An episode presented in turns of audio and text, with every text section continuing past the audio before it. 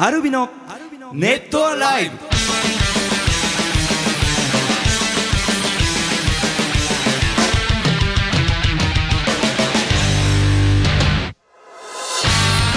ネットライブお聞きの皆さんどうもアルビのボーカルショートと。ギターコージと。ギター順です。えーと千葉県勝浦から無事にアルビノ帰ってまいりました、はい。えー先週末土日ですねアルビノのファンクラブ旅行でですねホテル三日月に行ってですね、濃厚な時間を過ごして、はい。元気いっぱいですね。元気いっぱいですよ。そう。ですね、いい調子で帰ってきたんですが、えーまあそのファンクラブ旅行にちなんでのいろいろ質問とかね、あの久々にちょっとあの投稿したいと。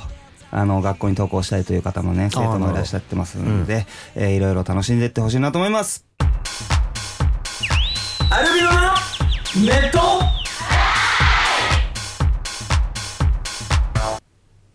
さてさて、えー、これラジオネームバニラさんからいただきました。アルビノの皆様おはようございます。おはようございます。ねえファンクラブ旅行お疲れ様でした、はい。えー私は残念ながらお留守番組でしたがお友達のツイートや LINE での実況でほぼリアルタイムでドキドキしながら共有していました。ところで翔太くん何やら新しいことにチャレンジしているということをご報告があったとお旅行に参加したお友達から聞きました。その資格が取れたらまずやりたいことは何ですか？ということでバニラさんからいただいてるんですが、うん。実はあの先週の中頃からあの自動車学校に行き出しましてねついに、あのちょっと多分あの年齢的には遅めなのかな、うん。っていう感じなんですけどもあの、まあ、今ね通ってるんですけど予定通り行けばあの年明けぐらいには取れるかなという感じなんですけどね。そうなんですよ。あの適正検査があんまり良くなくてね。そうでしたね。みんなに励まされてたんですけども、新しいことにチャレンジしてってその資格が取れた免許ですね、うん。車の免許取れまず取れたらやりたいこと。これはですねあのーまあ勝浦の帰りあのー、浩司君は渋滞とか大丈夫でした？ひどかったです。ひどかったですよね、結構ね。結構時間かかったね。ね。倍以上かかったね、わかりました。あのーまああの淳君がね、はいはい。あの運転してて帰りし、あの翔太淳組で帰ったんですけど、そこであの淳君もやってましたね、うん。で、まあ、浩司君の助手席に乗るときも、あの、あ、これかっこいいなって思うことがあるんですけど、それをまずやりたいんですけど。あの、ハザードで挨拶するじゃないですか。あの、ね。俺ね。はい、あ、浩司君よくやりますね。あの、結構ね、あの、間を縫って浩司君行くんで、うん。よく入れ、間入れてもらったらカチカチって、うん。そしたら向こうもカチカチってやってくる。向こうやんないね。やんない、あ、やらない。向こうはやらない見えない、しね。うん。あの、なんていうの？お互い免許持ってないと分かり合えないサインみたいな、愛してるのサインみたいな、大げさですな。そう。です。あれをちょっとね、やっぱね、憧れでやってみたいな。あれやってみたいな、なんかどっかドライブ行きたいとかそういうことではなくて。じゃなくて、はい。そうそれがやってみああいうなんかちょっとかっこいい感じがやりたいはいはい。ね。逆に、二人は免許取って最初に何をしたとかって覚えてます？ううんん、もう覚えてないですか？うん、とにかくね、うん。僕当時とかほら、オートマもまあもう出て、もちろん出てきてたんですけど、はいはいはい。結、構、あの、ミッションの車が結構ね、はい。あのまだまだ全然ある時代だったんで、とにかく乗り回してましたね。無駄に、うん。あの用事がなくても、うん。とりあえずなんか友達と乗り合ったりとか一人で行ったりとか。ああ、うん。でまあとりあえず乗るってうんことですね。そうですね。最初自分の車ではなかったの親父の車だったので、うん。親父の車を乗り回してたとりあえずかな。乗りました。うん、嬉し嬉しいからねやっぱ取り立てってね、うん。浩司君は、まあ、うんでもやっぱ遠出かな友達原付とかでこう遠出するの好きだったけど、うん移動中喋れないじゃん。原付そうですね。原付だと、でえっとと免許と一緒ぐらいの人と友達と2台で、あのトランシーバー持って行ってましたね。当時まだ電携帯とかもないから、はいはいはいはい。で。もトランシーバーっつってもねあの本格的なやつじゃないから、うんうん。まああの話し声聞こえないし あのそもそもそのねね別の車の人間と話すようなことがないっていうね。もう車内の方が楽しいっていうね。まあよく遠出しましたね。まあちょっといろいろ夢が広がりますけどね。あの頑張りたいと思いますね。クルミルク王子さんからいただきました。翔太君こうさんじゅんさん、えー旅行お疲れ様でした。お疲れ様でした。えーとても楽しかったです。さて旅行と本題は違うのですが最近 CM で翔太君の好きな広瀬すずちゃんが CM で片思いの先輩を追いかけて先輩の住んでいる町に住んでもいいですか？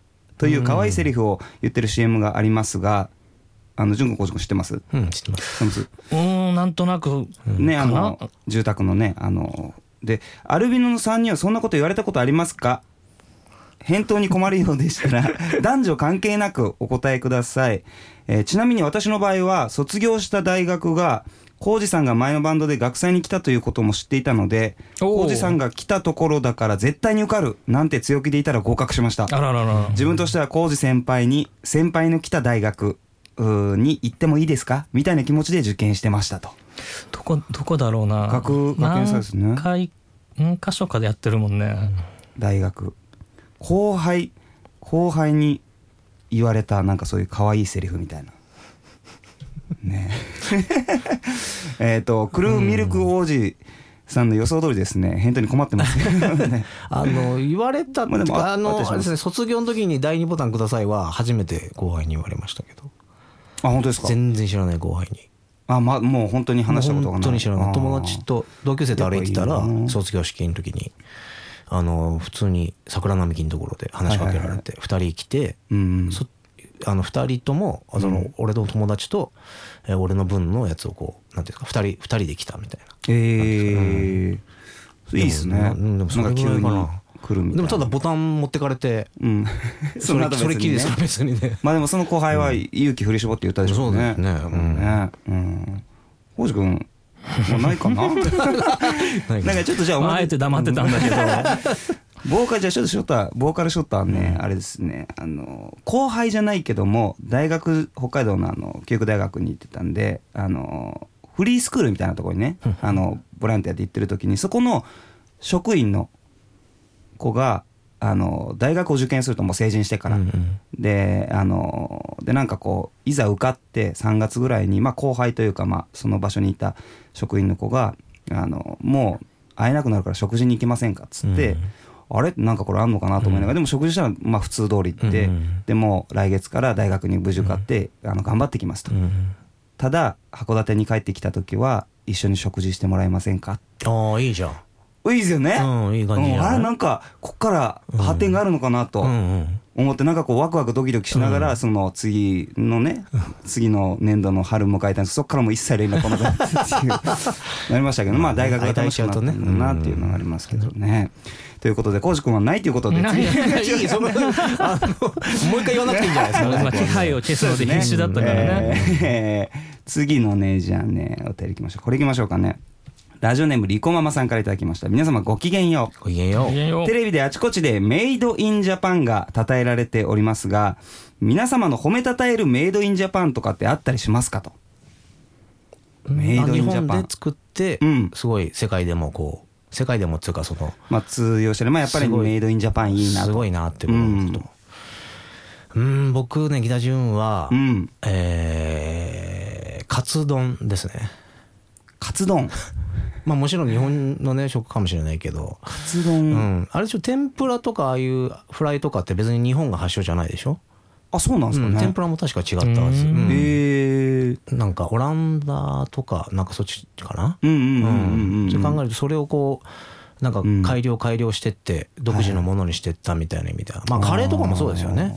カレーもインドカレーとはまた違いますもんね日本のライスカレーっていうのは。そうですね、ううんん。まあ日本人ならではのカツう丼ん。カツ丼。を外せない、うん。メイドインジャパン。いなんだろうね。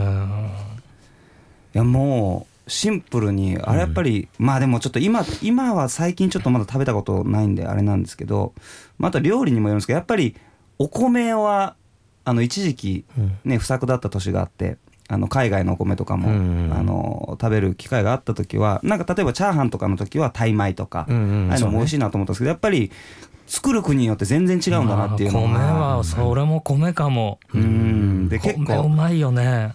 美味しいしまた最近その僕がね米好きだっていうので9月によくあの誕生日のプレゼントでお米をね今回またもらっていまだに残ってるんですけど あの新米ね。新米いいね。がねおもうここ1か月ぐらいで全国のいろんなお米食べてるんですけど、うん。まあ美味しくって。うんやっぱお米はねその日本のお米ってやっぱ好きだなっていうのがね、あったりしますね。同じく。うん、同じくということで。同じくです。さあ次行きましょうかね。ありえないアリエルさんからいただきました、アルミの皆様こんにちは。こんにちは。先前回かな前々回スマホの水没や画面の破損についてお話がありましたが私は特別丁寧に扱ってるわけではないのにガラケー時代も含めて一度も画面を割ったことも水没させたこともありません。うんそんな私が飲食店での仕事中に気づいたことがあります。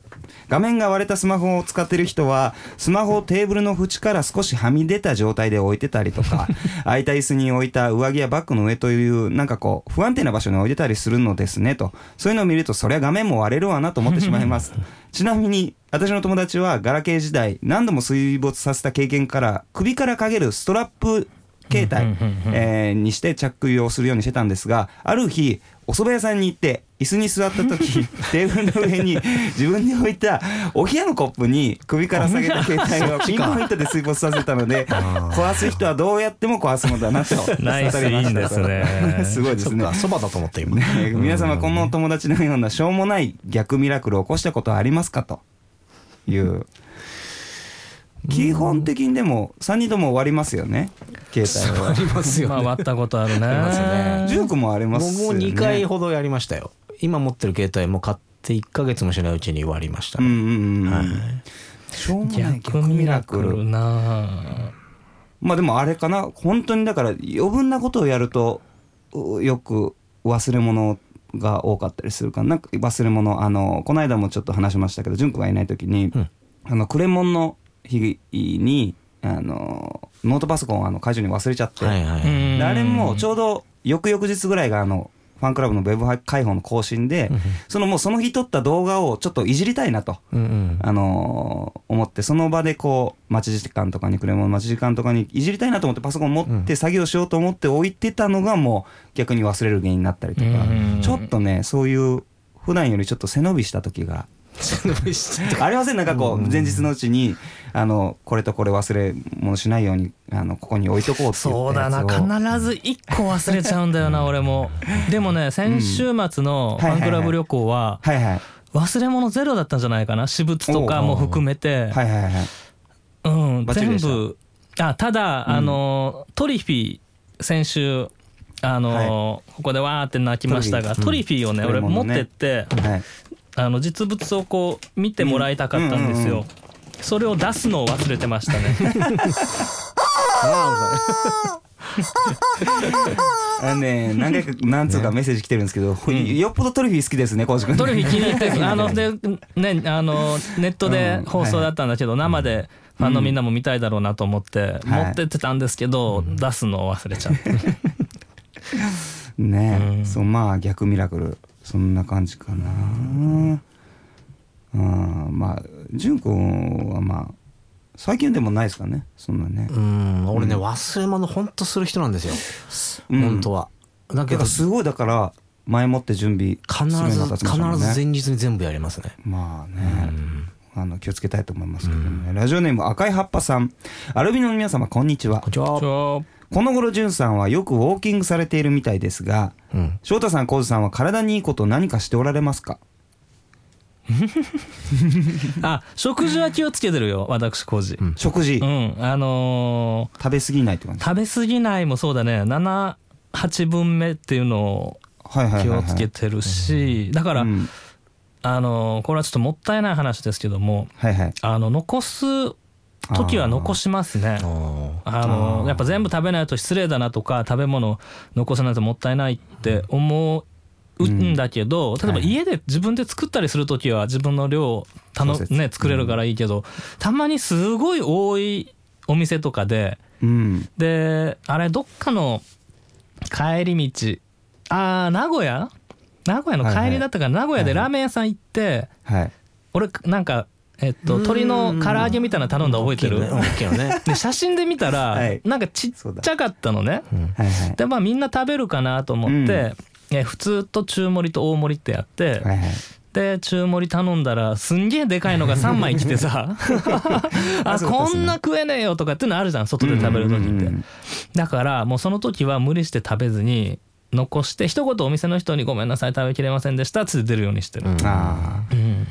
まあでもそうあのーもったいないと思って食べると、うん。それがね結構ねなんかそれが今度新基準になってきて、うんうん。あれぐらい食べなきゃっていう胃がねそうなんです胃が大きくなってきたりするじゃん。ですよね。だからなるべくね気をつけなきゃいけない食べ物特にあの量とかは気をつけてますね。ねあのボーカルショート的にはやっぱもうずっとやってるんですけどあのより丁寧にやるようになってあ本当にこれって体にいいんだというか体に変化が起きるのがやっぱ柔軟ですね。うん。柔軟。最近もう昔本当に前屈するのも手つかなかったじゃないですかうん。地面に足伸ばして。ね最近あの開脚してあの、えーまあお尻を地面につけて開脚して前に体倒すとあの鼻も口もつくようになったんですよ地面に。すごいね。そうそう。でそのくらいなんかやってると楽しくって、うん。やってるとやっぱ汗かくんですよね柔軟してるだけで、うん。それって体にいいこと以外何者でもないというか。そうね有酸素運動だね。そうそうそう。あの腹筋はまだやってんの？腹筋もやってますね。あすごいね。うん、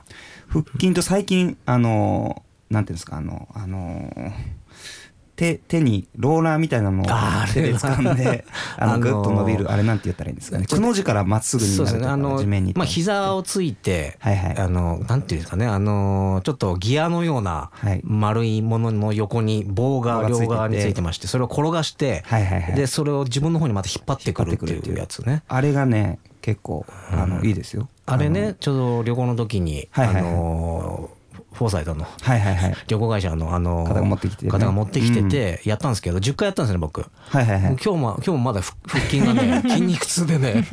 でもあれ効くんですね。効くしそうそう。背筋とかにも効くしなんかね、一本体がまっすぐになる、はいはない。るんで、あのーみんな例えばカラオケ行く前とかに家でやってから行くとすげえ声出ますよ。へえそうそう。あれはね、すごくいいですよ。あ俺買おうあれ。発声前とかにもね、やるといいなと思いますよ。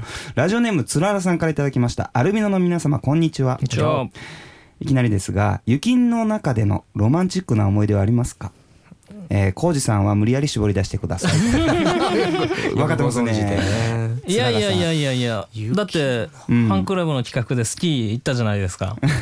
苗場に。行きました行っね。たよね。はいはいはい。えなんどんなどんな質問だったっけ？えーっと、ロマンチックな思い出。ロマンチックか。あそこで。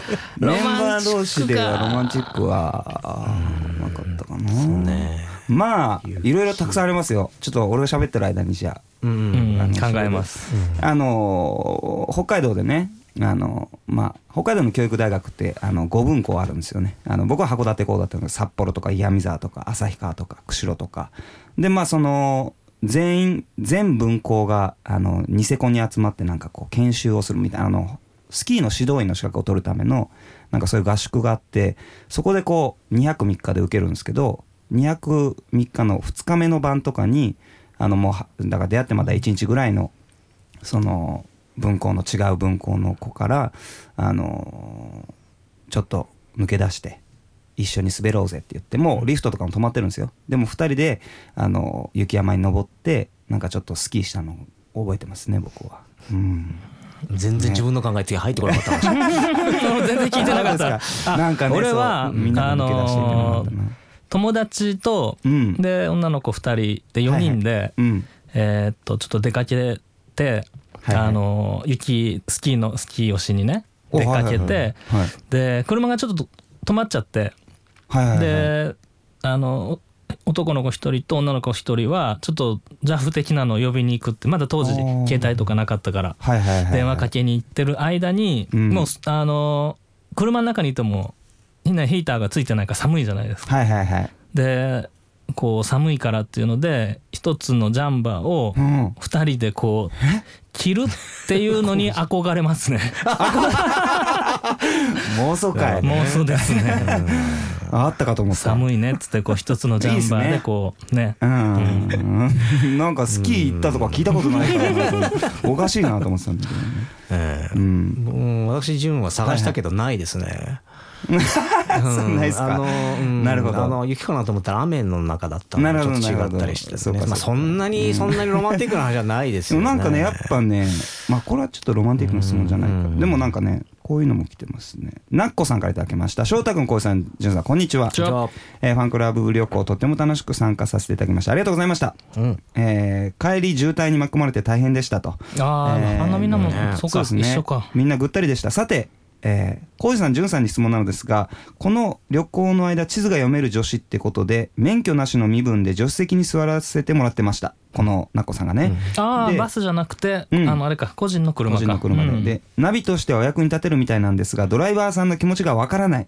駐車場のお金を用意してみたりお菓子やら飲み物の蓋を開けたりあとは寝ないとかそれくらいしか気が回せなくて、えー次回の参考にしたいのでドライバーさんがされて嬉しいことされたら嫌なこと教えてもらえませんか？ドライブデートの女子の心得になるかもしれないしということで。助手席うに座って。構そうか。私個人は黙ります。あのハードルが高いと思うので。要要求するハードルが。なるほど。でもなんかでも今言ったようなことでいいんじゃないですか？ですかね。十分だと思いますけど僕は。うんうんうんうん、うん、あのーそう僕もね集中してないとダメなタイプなんでああんまりあん話しかけられまあ、話しかけられるのはいいです。あの確かに眠気が覚めるのは確かにそうですけどただあのいろいろ話しかけられると逆に困っちゃうんであの例えばね車庫入れしてる時結構集中してるんではいはいはい。その時に話しかけられると結構なるほど。あれなんですね。まあでもじゃあこういうことで十分素晴らしいってことですね、いいと思いますよ。あのよ料金所とかのうん。ね、お金とかも。過剰にやらない方がいいかもしれないですね。なるほど、うん、これ食べるなんつってこう、はいはい。バナナの例えば食べるとしたら皮を剥いてこう渡してあげるとか、自分で大体できますよみたいな。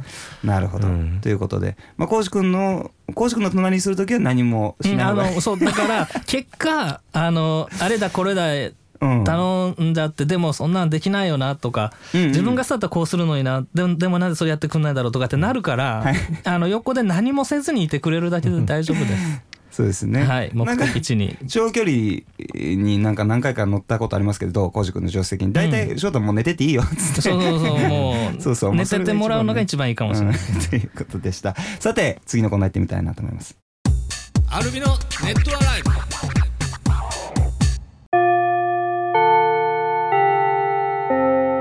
起立はいガチャン。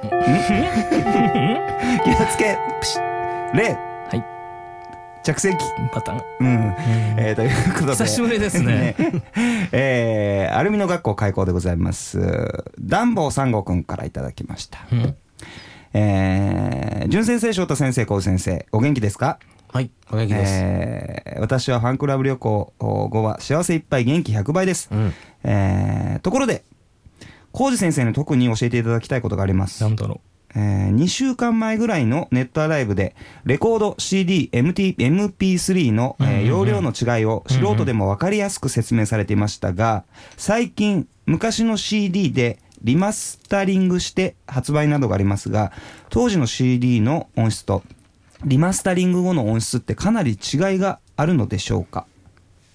教えて浩二先う。生。あのマスタリングっていう工程は一般の人は分かりにくいだろうなと思うんですけども、はい。はい。あのスタジオ、えっと、レコーディングスタジオでうん。いろんな音のバランスをここ歌をこう聴かせたいとかはいはいはい。このギターはこう聴かせたいドラムの音質をこんな風にしようとかっていうまあなんていうのかな個々のはいはいはい。えー楽器だったり声だったりの音をうん。整えて混ぜていくのがいわゆるミックスダウンという作業なんですね。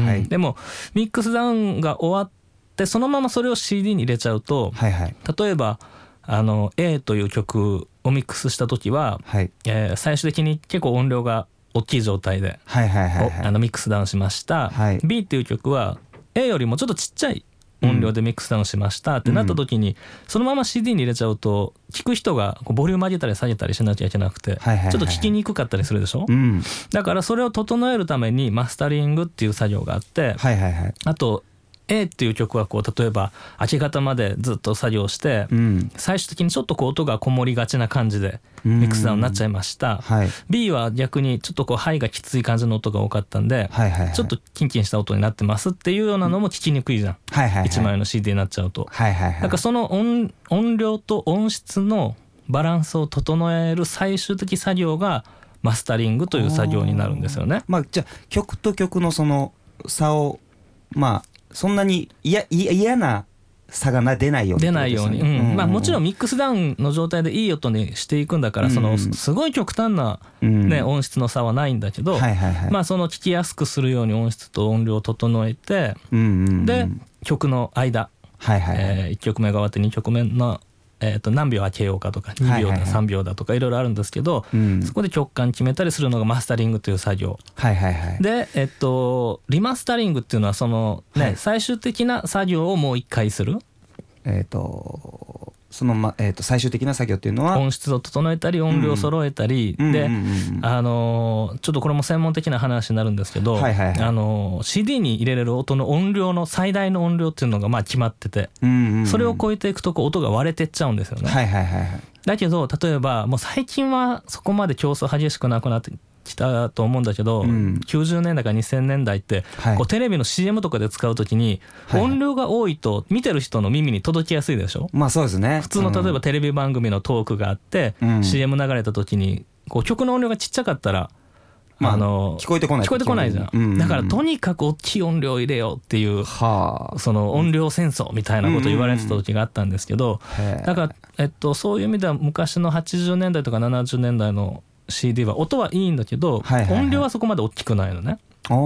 だから例えば古い CD をリマスタリングして今のそのマスタリングっていうシステムで音量を上げて音質をはあ。あの今のそのイヤホンで聞いたりとか、うんうんうん。あのなんていうかなオーディオの再生するもののこうなんつうのまあクオリティも昔と比べてね良くなってきてるから、そういう今の音に合わせてマスタリングし直すっていうのがリマスタリングという作業で聞きやすいように。聞きやすいように。なるほど、うん。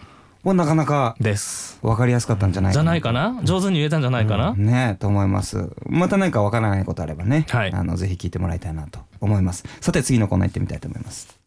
アルビのネットアライブ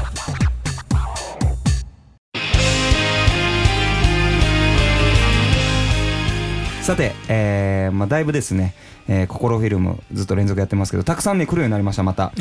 でね せっかくなんでやりたいなと思います。うりうりさんからいただきました。アルミの皆さんこんばんは。こんばんは。えー皆さんの普段見せないところを見せてくれる心理テスト。そして結果からの皆さんのトークが毎回楽しいです、えー見つけた心理テストをお送りしますと。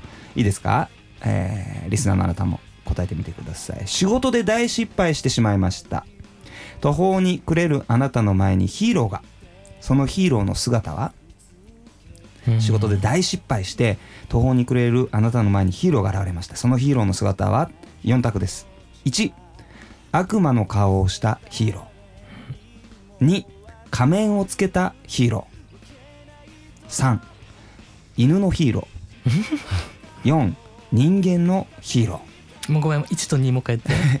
ー1が悪魔の顔をしたヒーロー。2が仮面をつけたヒーロー。3が犬のヒーロー4は人間のヒーロー。なんだろう、そんなヒーローが仕なんてい事でるか？大失敗してしまいましたと。潤君迷っちゃうんじゃないですかね。いやもうギター上はあひえー僕は仮面ライダー好きなんで仮面をつけた。そうか。えー迷わずそうですねえ。ー2番のね、はい。仮面をつけたヒーロー。ね仕事で失敗した時にヒーローが現れるイメージができない人はどうしたらいいんだよ えーと頑張ってイメージ頑張ってイメージ頑張ってイメージするのか。うん、大失敗してまあ人間かなじゃあ私工事は。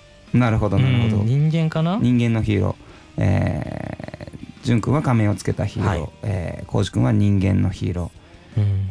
まあ、翔太的にはやっぱその大失敗した時にヒーローに頼るってなるとまたそこで助けられるとなんかこう後々悪いことが起きそうな 気がするんで大体そこで出てくるのは悪魔の顔をつけたヒーロー。それでいやちょっと本当にこの人に頼っていいのかみたいな、うん。そこで試されるみたいなストーリーをね そうですけど。ね。えーじゃあ翔太が悪魔の顔をしたヒーロー、うん。えー潤君が仮面をつけたヒーロー、うん。えー浩司君は人間のヒーロー、うん。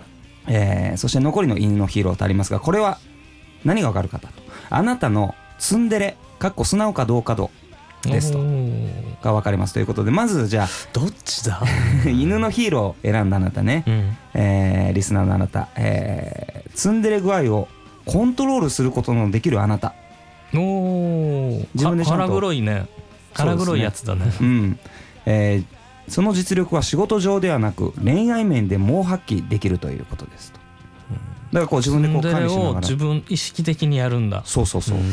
それはあんま好感度的にどうなんだろうね。ね。うん。恋の駆け引きがでもできるということですね。えーそして、えーじゃあ正体いきましょうかね。悪魔の顔をしたヒーロー、えーこれは何事も素直に受け取らずかといってそれに反対なわけではないと。とうん、だから猫ん？猫のようあるいはド S と言われたことありませんか？ツンとデレの格差がえっ、とあるようでない。だから天の弱ということです。もう今その言葉をずっと頭にあったな。天の弱だなと思ってだからでなんかまあでも翔太はちょっと天の弱なとこあるかかもね。もしれないですね、うん。まあまあまあ当たってるかな。どうでしょうかね。さあそして仮面をつけたヒーローのあなた、はい。えー純子もそうですね、はい。えーほどほどのツンデレ具合で。中途半端だな。周囲を魅了するあなた。うん。異性はもちろん、えー同性にも大人気ですとあなたの程よいツンデレな態度は時には嫉妬を生むことも嫉妬する目から見ると八方美人に見えるそうです。ああよく言われる。うん。ということで。まあでもまあまあ当たってるのかな。八方美人とかなんか昔はよく言われたような気がする。うん、うん。えーということでね、まあまあいい感じですね。魅力を感じる、うんで4、えー人間のヒーローを選んだあなた、えーリスナーのあなたも、えーあなたは、えーリアリズムを求めるタイプで、えー理屈っぽい、おう。うるせえよ。うるせえよ。えー恋愛面では、えーなかなか発揮できませんが仕事の面ではそのツンデレを生かしたことができるでしょう。当たってんじゃん。頭の中でいろいろ計算しその中でツンデレをおコントロールおできるので仕事ではあのいきますが恋愛面などの感情が入ってくると、えーなかなかうまくいかないので気をつけてくださいと。はあちょっとわかりますよ。なかなかいい感じですね、うん。今回の。あの自分であんま言いたかないけどちょっと腹黒いって言われることがあるんですよね。腹黒い。うん。だからちょっと計算してやってるってちょっと腹黒いじゃないですか、うんうんうんうん。俺は腹黒いとは思ってないんだけど、はいはいはい。なんかこうこういうことをしたらこういうことが起こるだろうな。じゃあそれをちょっと今回はそうなるようにしようとかあちょっと回避した方がいいかなとかって思って結構考えすぎちゃうんですよね。うんうんうんうんでその考えすぎて取ってる行動がちょっと腹黒いとかって言われることも冗談でねうんうんうん。あの友達同士の間で言われたりすることもあるけどまあうん。リアリストだし当たっそうですね。てますね。こうなかなか鋭い心理テストを最近きますね、うん。いい感じね。最近ちょっとなんかねいいですクオリティが。うん。うん、怖いですけどね。怖いですけどね。なんか全部ね うんこう引きずり出されるようでねね。隠してることをあねのということでぜひまた送ってほしいなと思います、えー先ほどね、えー雪の中でのロマンチックな思い出はありますかとあの送ってくれたつららさんからリクエストが来てます。うん。なんでコウジ君はまあそのあの車がねあのちょっと故障してはい。あのジャンバーをね、うん。あの女の子と被るのを妄想しながら聴いてほしいなと思いますが、はい。えーぜひ、えーこの曲をお願いしますと寒くなると聴きたくなる大好きな曲ですということで聴いてください、えーアルミノで、えーパスタプレゼントの中からスノーライン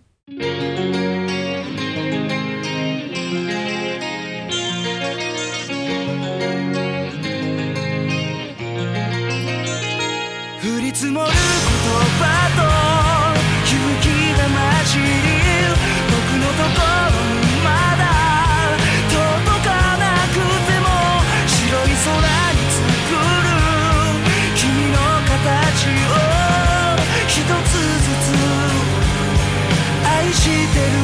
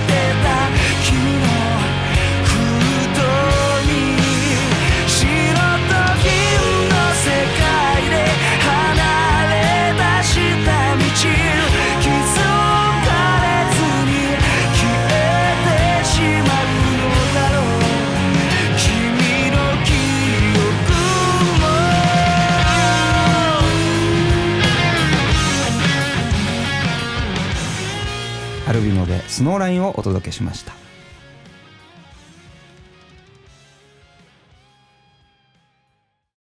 アルビのネットアライ。